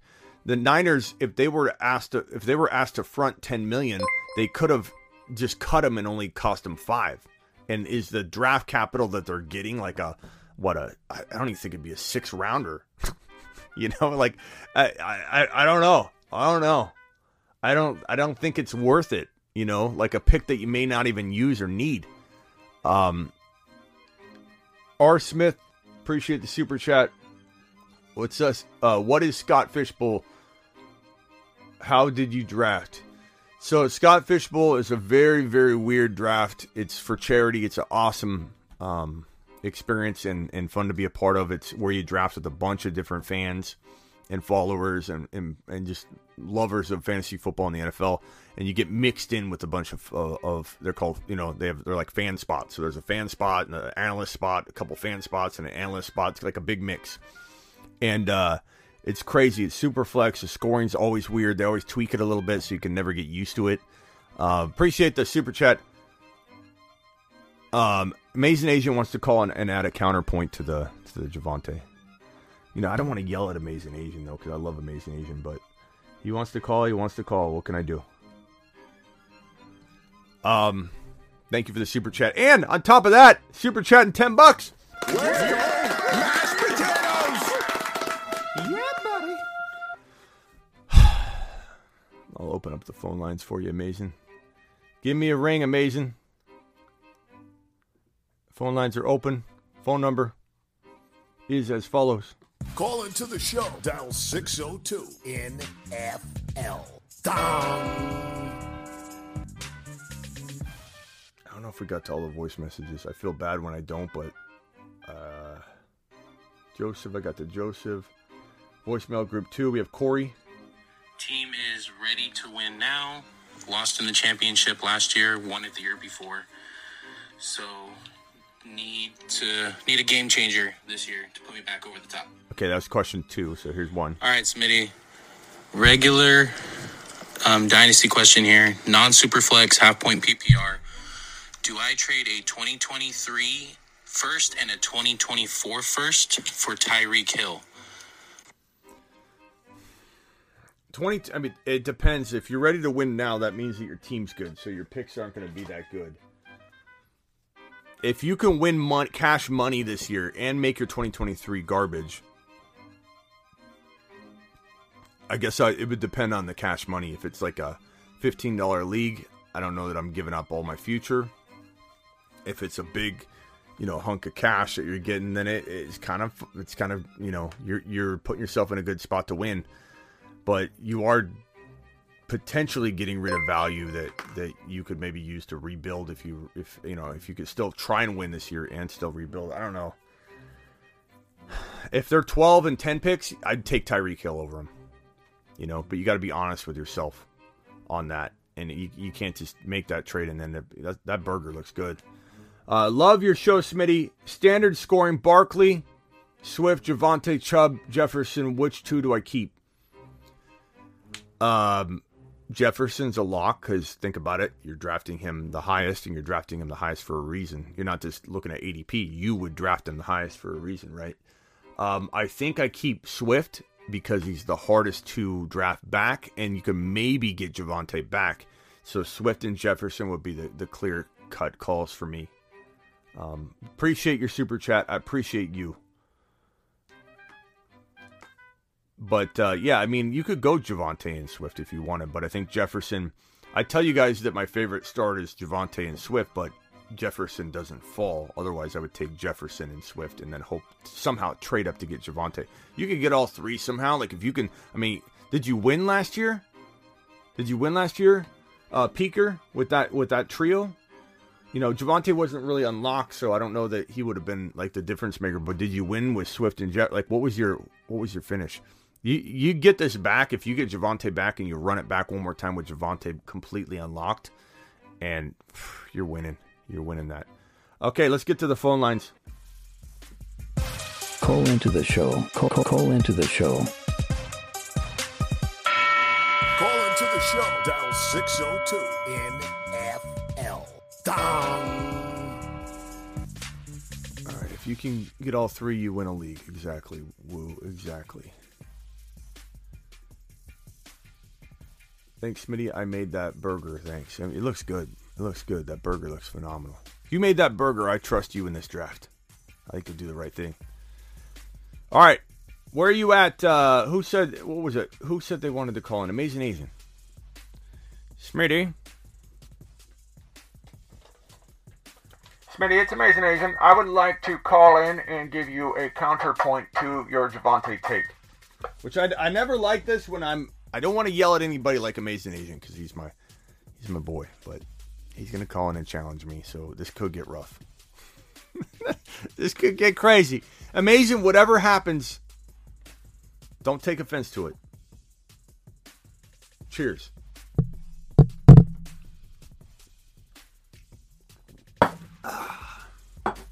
I'm gonna try that Sprite challenge where you chug an entire Sprite.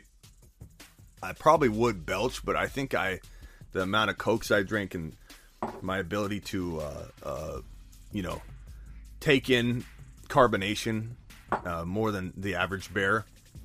I wonder if I would have that kind of reaction.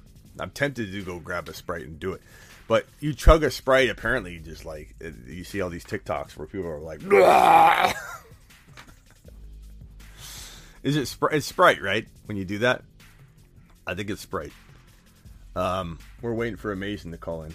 Corey, here's Kevin. Kevin, I think we got it.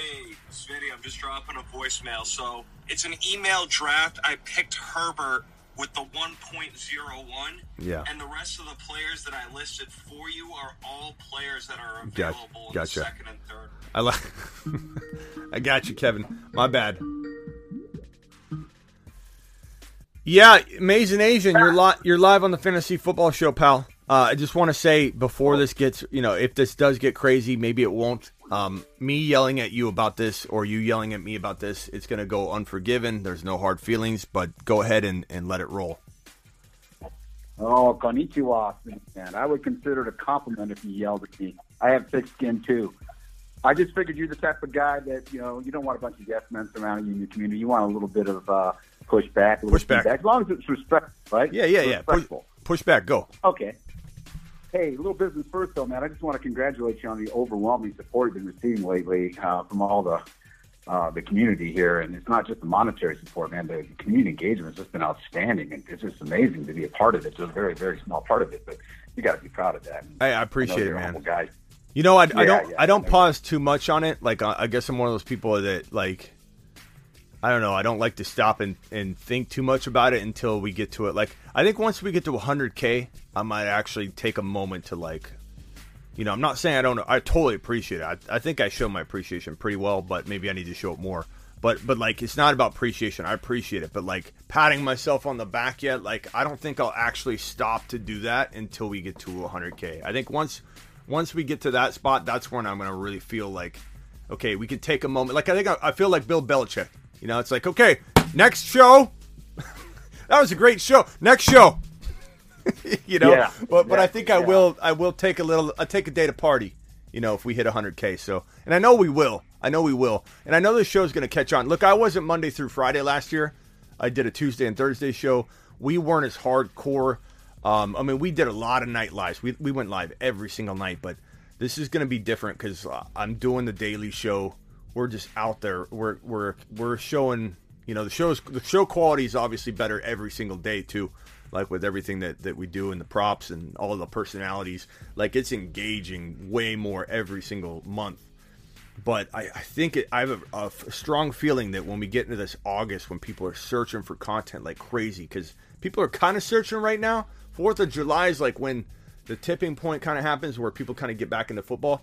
But like August one on, I have a feeling there'll be so many people searching that find the show, and they, they it's a lot of you guys. It's the personalities in here, you know, the Bruce and and uh, and everybody in here, T- Terry and and and and you know, uh, Bubba, everybody in here, you know, you, you, everybody that's got, you know, a place in here. I think it's just engaging and fun. So I appreciate that. And, uh, let's, let's have at it. Well, yeah, it's good that you quantify your goals too. That's the reason why in the chat last night I said something about uh, four-digit uh, super chat. I'm looking forward to that comma in the number, like one thousand and something. But anyway, um, yeah, and I'm going to share uh, the show with all my league mates. I'm not afraid of them. I them to appreciate that. That's good mentality. Makes it, makes more competitive. That's a good But listen, mentality. um, just to counterpoint in Javonte Williams, but I'm going to preface it by saying that I love Javonte Williams. I really do. I, I love the kid. He's got. I saw his film in North Carolina and what he did last year at Denver. He he was limited by the coaching staff, but that's my point. Is like we can we can want it all we want, and we can believe in it. We can see it.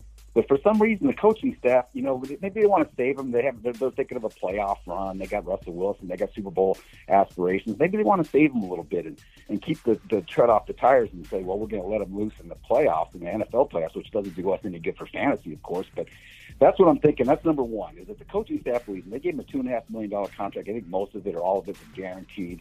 They didn't have to bring him back. And and he's only like seven months removed from splitting that backfield, literally 50-50. I mean, it was amazingly. It was almost like they were doing it on purpose. So I, I don't see a big drop off. I mean, he didn't fall off the face of the earth, and then they clocked him at uh, 22 miles an hour on one of his runs last year. So he still got the juice. I mean, he's 29. I get it. That's that's the point of, of a drop off. But you know, he's getting he's staying fresh because he's splitting with Javonte and vice versa. So that's number one. Um, number two is that you know uh, you got Russell Wilson, okay, who's not been known to throw to his running back, and he, you know he's just dropping raindrops and and and, and dimes all over the field. He's got a receiving corps like none other. I mean, with Sutton, Jeudy, Hamler, Patrick, and Albert O. They, I mean, they thought enough of Albert O. to let Noah Fant go.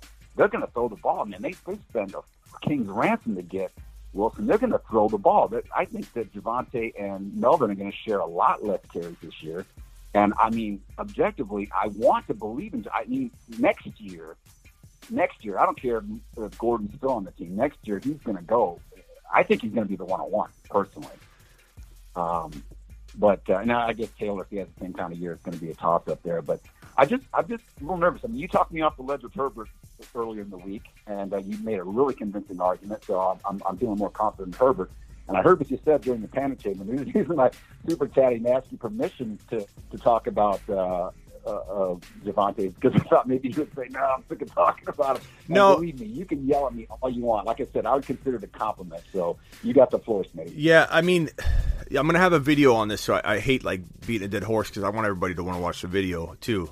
But the video is also going to explain. true, that's the video is also going to explain how to trade for him, so I think it'll have a different dynamic to it. So I'm not too worried about it. But I would say this: I understand where you're coming from, and I think the problem is, and this is exactly like my my my Dalvin Cook like advice back when I first started my YouTube channel, and we put Dalvin Cook in the intro of every video, top five running back, top five running back.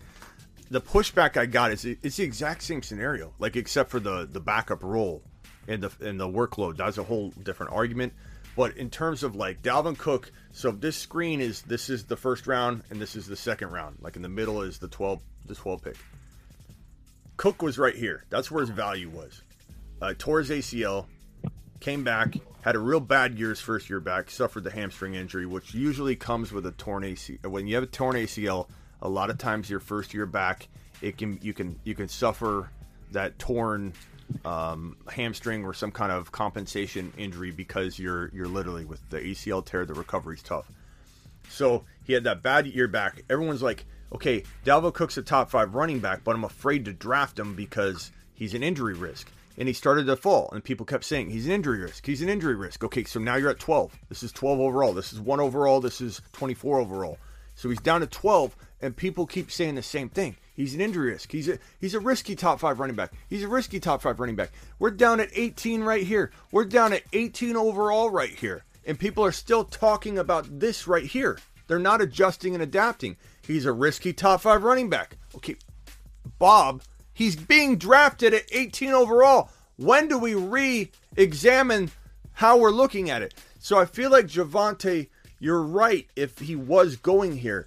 The the risk of Melvin Gordon, like I said earlier, before Melvin Gordon was leaving, I believe, and be honest with me, in February when we were doing our early rankings, did you have Javonte right here? When when when you had no idea. Yeah, he was. He, yeah, he was uh, definitely a first rounder. Okay, so if you if you were kind of thinking Melvin's has a real strong shot at, at staying, you don't really know what's going to happen. He's right here. Why does his potential opportunity to leave and then come back put him right here? When you already had him here when you thought that Melvin was probably going to stay and you had Drew Lock at quarterback. You now have Russell Wilson at quarterback and the same outcome that you thought might be there for Melvin is now there for Melvin and for Javonte, but he's got Russell Wilson and a team that's going to live in the red zone. Why does he deserve this? My point is, this protects you into everything. Actually, Smitty, I misunderstood you. To be honest with you, bro, uh, I'm not uh, watching. The, I- I'm on the phone, so I can't see the the, the the the broadcast right now. I thought you meant when we thought Melvin Gordon wasn't coming back, where I thought Javonte would go. So I misunderstood. No, but but before in February, in February, when you didn't know what was going to happen with Melvin Gordon, we we thought everybody in the whole world thought, okay, Melvin Gordon's probably not leaving. Like there was no talk about him hitting the, the free agency. He could have, he could, you know, what team would want him? He was getting drafted in the top five. Everybody, everybody and their mother had Javonte in the top five in February when Melvin was probably going to stay. He was not going to go test free agency that we knew of yet. And Drew Lock was the quarterback. Like, so what I'm saying is when you have all of a sudden your mind, just your expectation, he's going to go off and, and test free agency and then he comes back. But he comes back and Russell Wilson's on the team and now he's a, an entire like 12 to 15 picks down. Like it's it's it's crazy. It's crazy. But but I get what you're saying. I understand. I, I, I honestly don't think you like Javonte as much as me because I don't think, and that's okay. I'm not I'm not mad about it, but I don't think you would let Melvin Gordon sway you too much. I don't. This is a different staff.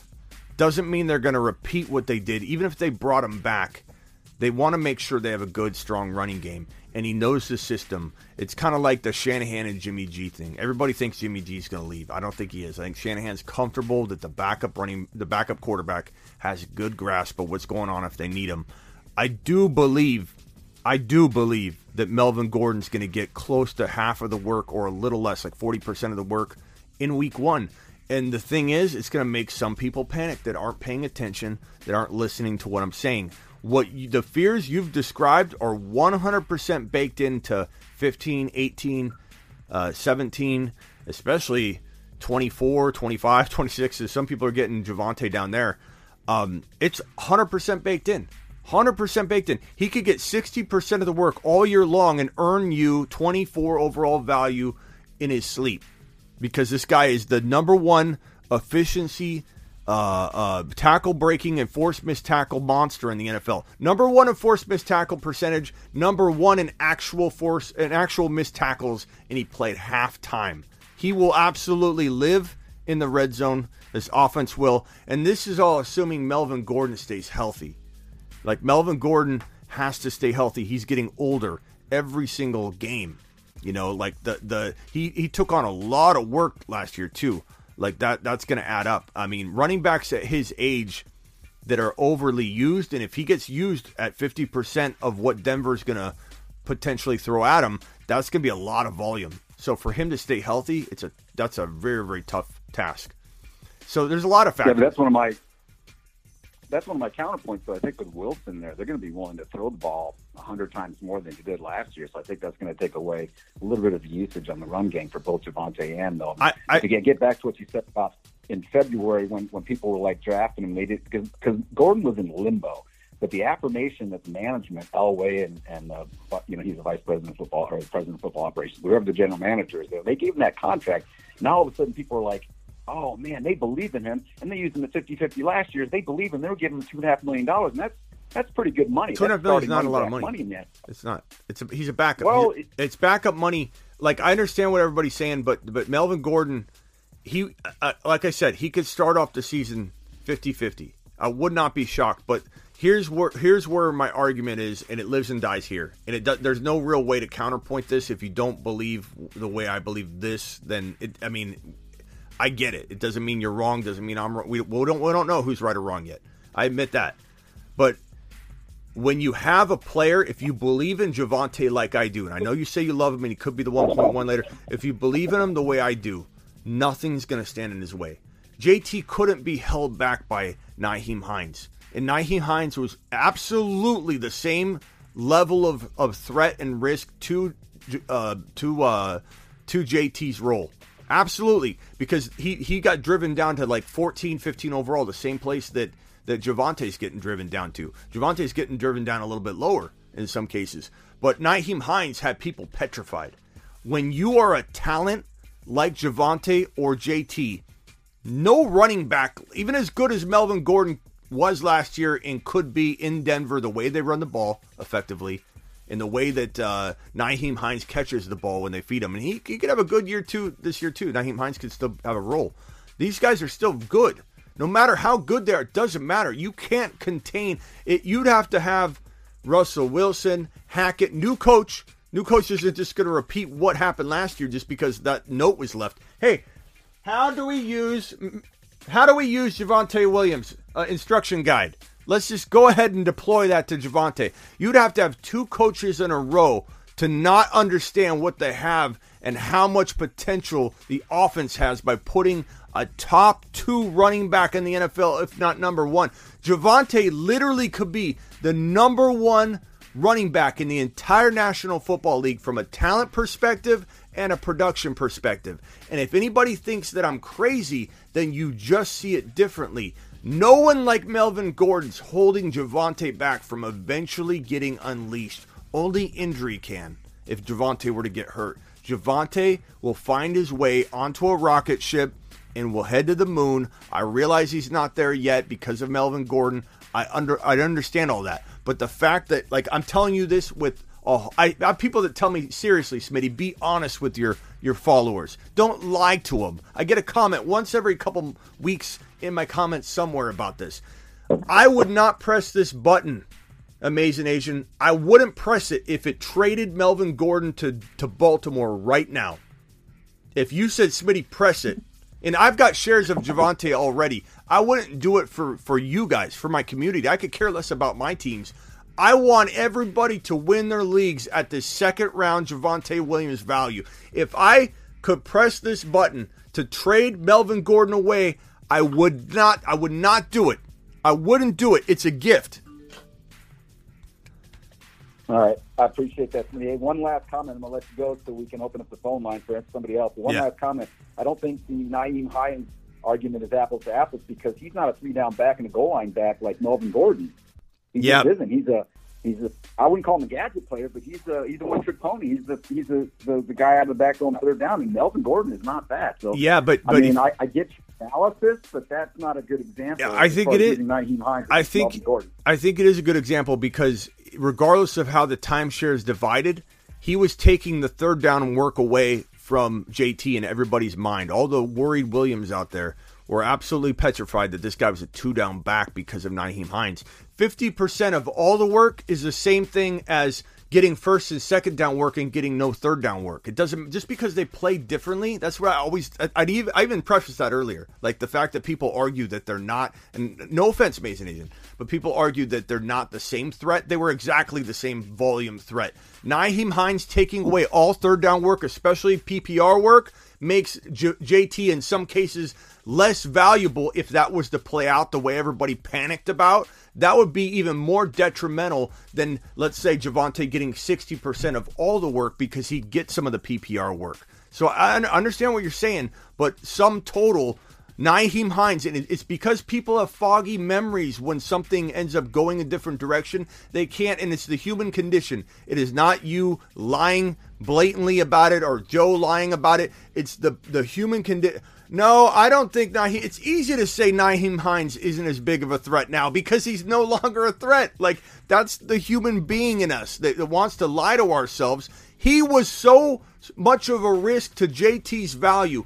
JT was going to be a first and second down running back with no PPR work. That would have moved him down further than Javonte getting 60% of all the work and getting some PPR work. You know what I'm saying? I get you. I, I I mean, get ya. No, I get ya. Look, I hear you, Amazing Asian, and, and stick to your guns. Don't don't listen to anybody if your gut tells you to avoid somebody, um, or or to draft somebody because, bro, anything can happen. You know, anyway, and and a guy could get hurt. So trust your gut. Um, just use me when I'm when you're on the fence about something and you need help. You know what I mean? Like I, I'm not trying to convince. Oh man, hey, I I respect everything you say and I appreciate. it. I just wanted to offer a counterpoint because this is just what's I on like my it. mind, you know. And, I like counterpoints. you know, it's great. and, uh, yeah. Um, all right, hey, uh, I, I got a good chuckle when you did your uh, midnight stream the other night. You said Breece's pieces. I started laughing. yeah, somebody else said Breece's pieces, but that yeah, that's a uh, great nickname. Lightning. That's good. Yeah, tribute to. Uh, Yeah, mine was do a hall of a job. That uh, that was copyright me. hall of a, he's doing a hall of a job. Um, you know, all that stuff's me. But Breece's pieces, I can't take credit for that one. Breece Lightning, I can't take credit for that one. But our community comes up with amazing nicknames. So um, I'm gonna put Breece's Yeah, pieces on a shirt. Uh, hope, hopefully, I can get that on the t-shirt here pretty soon. So. Yeah, I'll I'll let s- you go. Let's open up the phone lines for somebody else to uh, yell at me or whatever. No, you, you right, know, man. a lot of people feel the way you feel, Amazing Asian. I appreciate your support. Again, none of that yelling was at you, and I know you know that. Um, call call in anytime. You like can, I said, you don't have to. You don't have to preface anything by saying not personal or worry Yeah. hurt my feelings. I got thick skin too. I think you mentioned that about the Bruce or Oh, somebody yeah. earlier. I Yeah. believe me. I I, I I I take it as a compliment. If you really you know give me a hard time, that's fine. It's the, all Bru- good. the Bruce It's all- the Bruce acts like the Bruce acts like it didn't even happen. Like that's that's what you call a definition Yeah. of thick skin. It's like Bruce, what are you doing? Call, next personally. next call to Bruce is like, hey Smitty, I have a question. All right, man, appreciate you. Later. Hey, all right, man. Call in call in anytime. All right, dial in, dial in. We, we're gonna take one or two more phone calls. Um, it's a good debate. You know, I understand where people are coming from on Javonte. I do get it, but but I'm here. I'm here to try and combat it the best I can because I think it wins you leagues. You're live on the Fantasy Football Show. Who am I talking to? Hey, it's Tony Garcia. What's going on? Tony, what's up, my man? Oh, nothing much, man. I got a. I have a question. Okay. uh, I got a dynasty league. Um, somebody wants to get Christian Kirk from for me from me, and uh, he wants to make a trade for him. With that Rashad Penny news that came out, he also said he's interested in him. He has DeAndre Swift. Should I make him a trade for DeAndre? Trade uh, Penny and uh, Christian Kirk for DeAndre Swift? Trade Christian Kirk and who? Penny? Yeah, Rashad Penny for, for DeAndre. Come on. I'm. I know he's going to take it. He's not gonna. First of all, you got to be careful. I- that that's I'm gonna not get, lying to you. bro. That's gonna get vetoed before you even, even. Well, there's no veto. There's no veto in this league, Then- man. I mean, I th- thought it was dumb until he started offering some crazy I mean, stuff. punch, punch it and get ready for you know that friendship to go down the toilet. But yeah, get that, get that, get, bro, get that right now. Go. Like, what are you even doing asking me that question? What are you even doing asking me that question? Are you asking me that because you want to make sure you what you salvage the friendship? Is that why? Are you coming to me as like a my psych degree? Are you coming to me as a as a psychologist, or are you coming to me as a fantasy football analyst? Because the psychologist Yeah, in me would say, I'm- you know, you're gonna you're gonna potentially make this person never trade with you again. But you know what? If it's is it dynasty? It's dynasty, and I, I guess my only thing is I know DeAndre is what 23, and Penny has already been in the league Bro. how many years, and he's barely done anything last year. So Yeah, uh, he's yeah. super high on Trevor Lawrence. Hey. he has Trevor, and he wants Christian. Okay. So he, he, this this one's for you. Okay. This is for you even asking this this silly question. Hold on, hold on. This is for you for even asking such a silly question. You've just been Smitty approved. I do, Smitty, approve you for making one of the best trades I've probably ever seen. So go, go have a day. go make a trade. Go I'm spend. send it.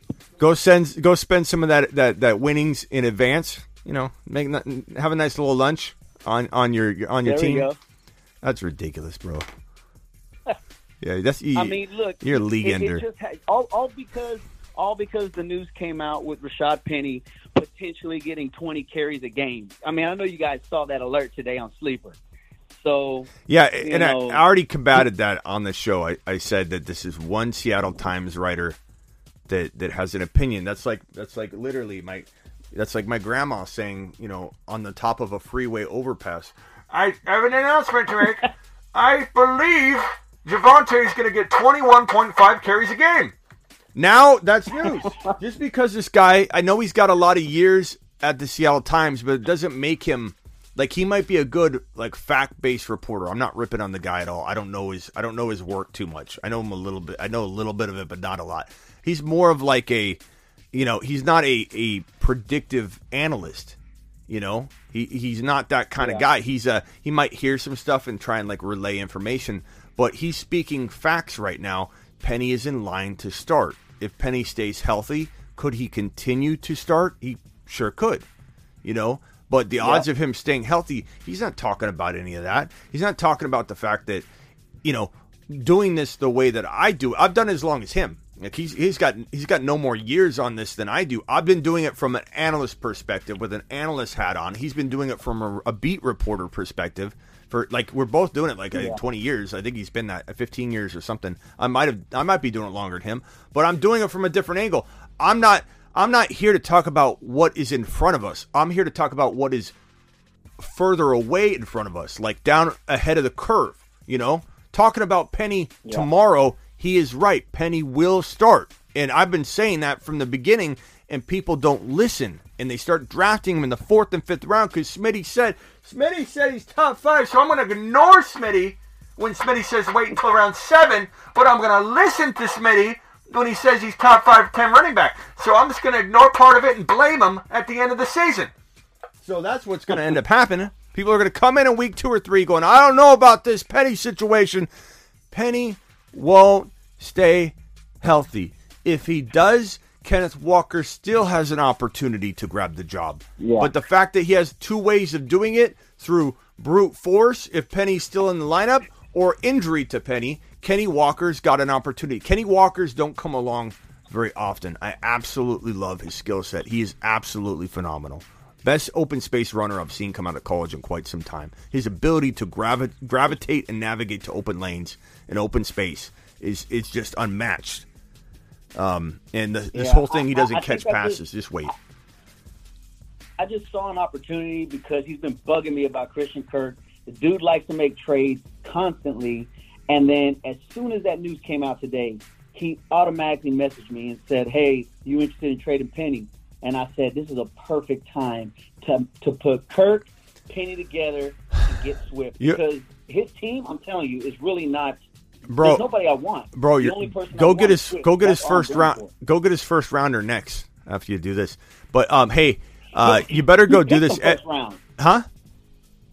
He picked Swift first round. Well, I'm saying go get his 2023 first rounder because it's going to be Robinson. oh, okay, okay. Yeah, yeah. I'm not. I'm not saying complicate this one. Do this one and then do another trade. But people are going to make fun of it so bad that he's going to be really scared to trade with you moving forward. But do this trade. Stop talking. You're, you're wasting time here. Go do it. If this gets taken, you, I got you. yeah, go go go go. Thanks. Let us know when it's complete. Come back and comment later. I'll let you know. All right. There. Good God, man.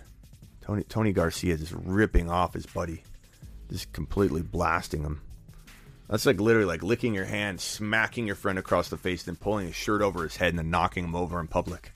You know, give me Swift. it's like it's the exact same thing. You might as well lick your hand, smack him across the face, drag his shirt over his, his head, exposing his his his belly, and just shoving him onto the ground in front of everybody in public, and then expecting him to be your friend after.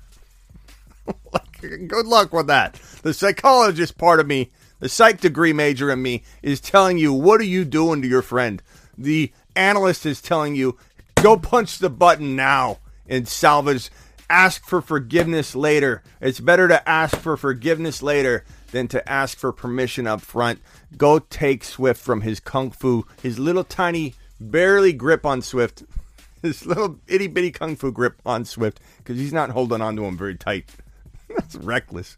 That's right. That's like Jerry Seinfeld, how he doesn't take care of his car, and the mechanic says you got to take care of this car better, and Jerry Seinfeld's like, no, I, you know, I, it is what it is. Then the mechanic takes the car and just starts driving, and then calls him and says, "I took the car, Jerry. You didn't take care of it. This car deserves more." This is that situation. Go take Swift. He's not taking proper care of him. Uh, yeah, uh, uh, Robinson's going to end up being on this guy's team. Go get his first rounder. Unbelievable. All right, we are uh, we are out of here today, guys. We've been live for an hour and 40 minutes. Appreciate every single one of you. I'm live Monday through Friday. Today is Friday, right? Today, I don't know what day it is half the time. I just, you know, a lot of my days run together. Sometimes I don't sleep and I'll take like a cat nap or something. And uh, I- you know, my days will run together. I'm like, today, Thursday, today's Friday. Uh, live Monday through Friday. Get on over to thefantasyfootballshow.com and get your lifetime membership, your one on one text device. Your boy Smitty's here for you. I'm here for you. I work for you. And we'll probably go live tonight, I imagine. I was going to go live earlier today and do a mock draft midday. I always try and do these things and then stuff comes up. Um, everything's breaking on my on my board here, so I had to deal with some things and get this replaced. A lot of stuff came up, and then before you know it, it was uh, it was too late. Appreciate everybody that joined the Panic Chamber episode. I will see you all later. Get on over to thefantasyfootballshow.com. One on one text advice. Go. See you tomorrow. Or not see you tomorrow. See you tonight. See you tonight. Appreciate everybody.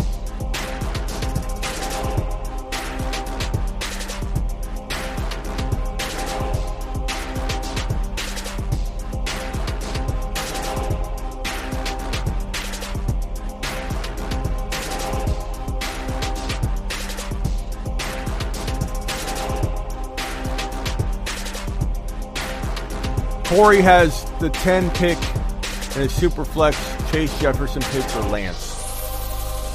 Mm.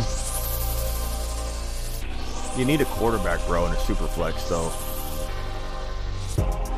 Um, if you think Lance could fall to that next pick, I'd probably take Ja'Marr Chase personally, but that's a tough spot to be in, bro.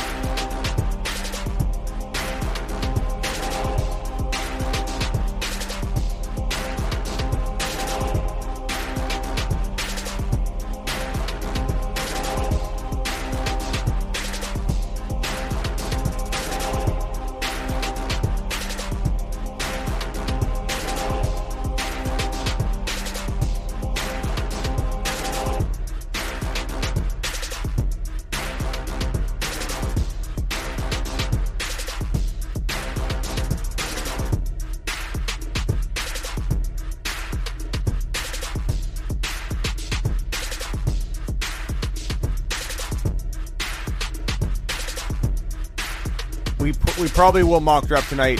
Can't promise it, but I do believe we will. Later, everybody. Appreciate you.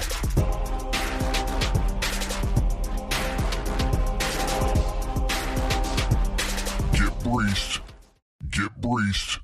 Get breached. Get breached. Get lammed. People are getting burrowed left and right, and people are going to remember it. Get burrowed.